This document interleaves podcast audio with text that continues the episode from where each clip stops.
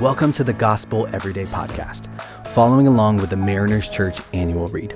This year, we are reading Knowing God Through the Year by J.I. Packer.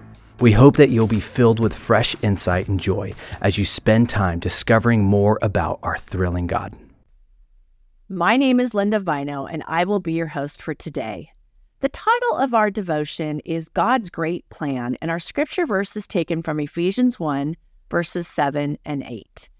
Now, you would most agree that we are all planners. We feel comfortable when we have a plan in place.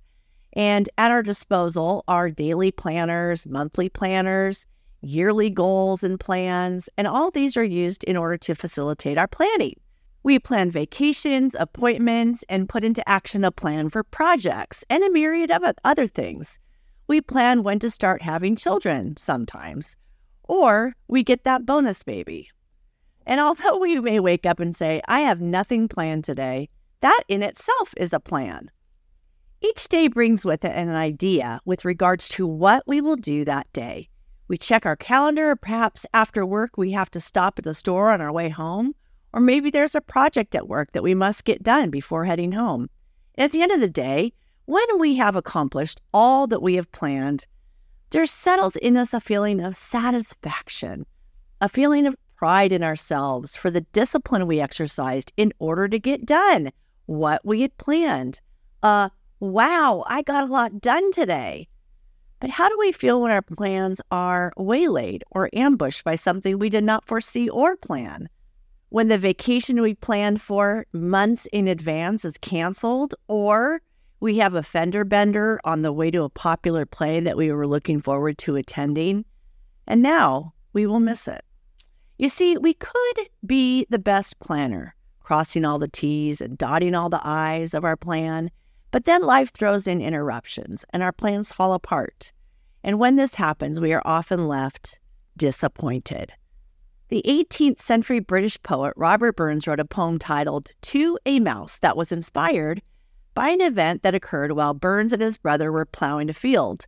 Unknowingly, they accidentally destroyed the house that the mouse had built in order to keep himself warm in the bitter winter.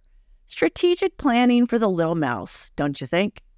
According to Burns's brother, Robert, he composed a poem right then and there with the plow still in his hand. Addressing the mouse, one of his lines reads, But, mouse friend, you are not alone, and proving foresight may be in vain. The best laid scheme of mice and men go oft awry and leave us nothing but grief and pain for promised joy.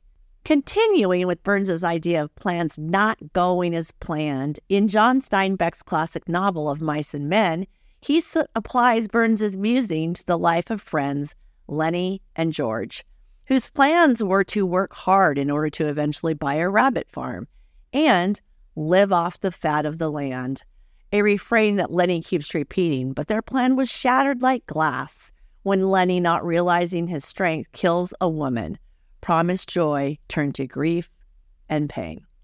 God is the ultimate planner, but unlike our plans, his plans never fail, nor do they bring him disappointment.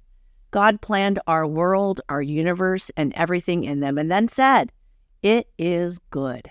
God created man and woman in his image, and he blessed them. That was his plan.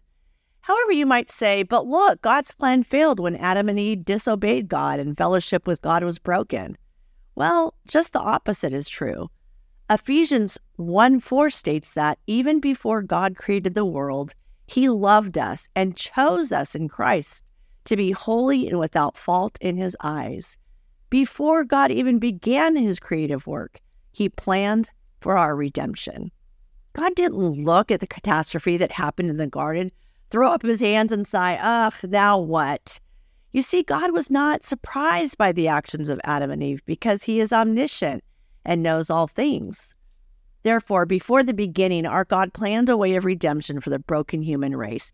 Just as sin entered the world through one man, redemption was purchased by one man, God the Son, Jesus Christ, through his sacrifice on the cross. But as J.I. Packer says in today's devotion, whereas pardon is at the heart of the gospel, it is not the whole doctrine of grace. For the New Testament sets God's gift of pardon in the context of a plan of salvation that began with election before the world was made and will be completed only when the church is perfect in glory. In the book of Revelation, we see a glimpse of the fulfillment of God's plan. Then I saw, John says, a new heaven and a new earth, for the old heaven and the old earth had disappeared, and I saw a holy city, the new Jerusalem, coming down out of heaven. And I heard a loud voice, a shout from the throne, saying, Look, God's throne is now among his people. God himself will be with them, and they will be his people. He will wipe every tear from their eyes, and there will be no more death or sorrow or crying or pain. All these things are gone forever. Amen and amen. Glory be to God.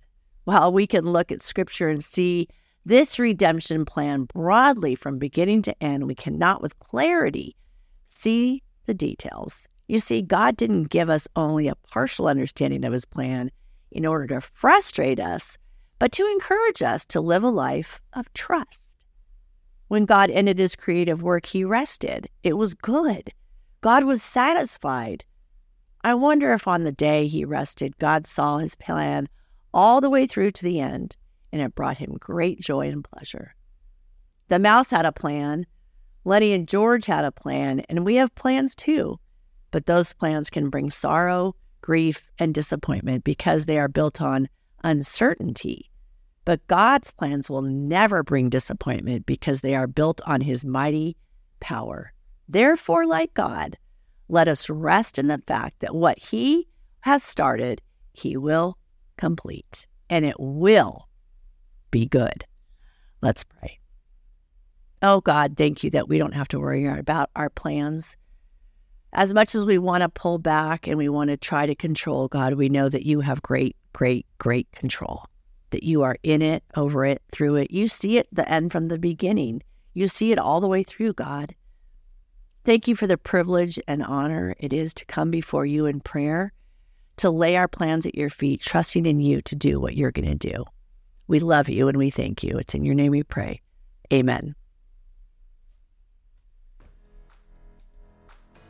Thanks so much for making the Gospel Everyday podcast an important part of your day. Hit that subscribe button if you haven't yet, and we'd love it if you could take a few moments to rate and review the podcast.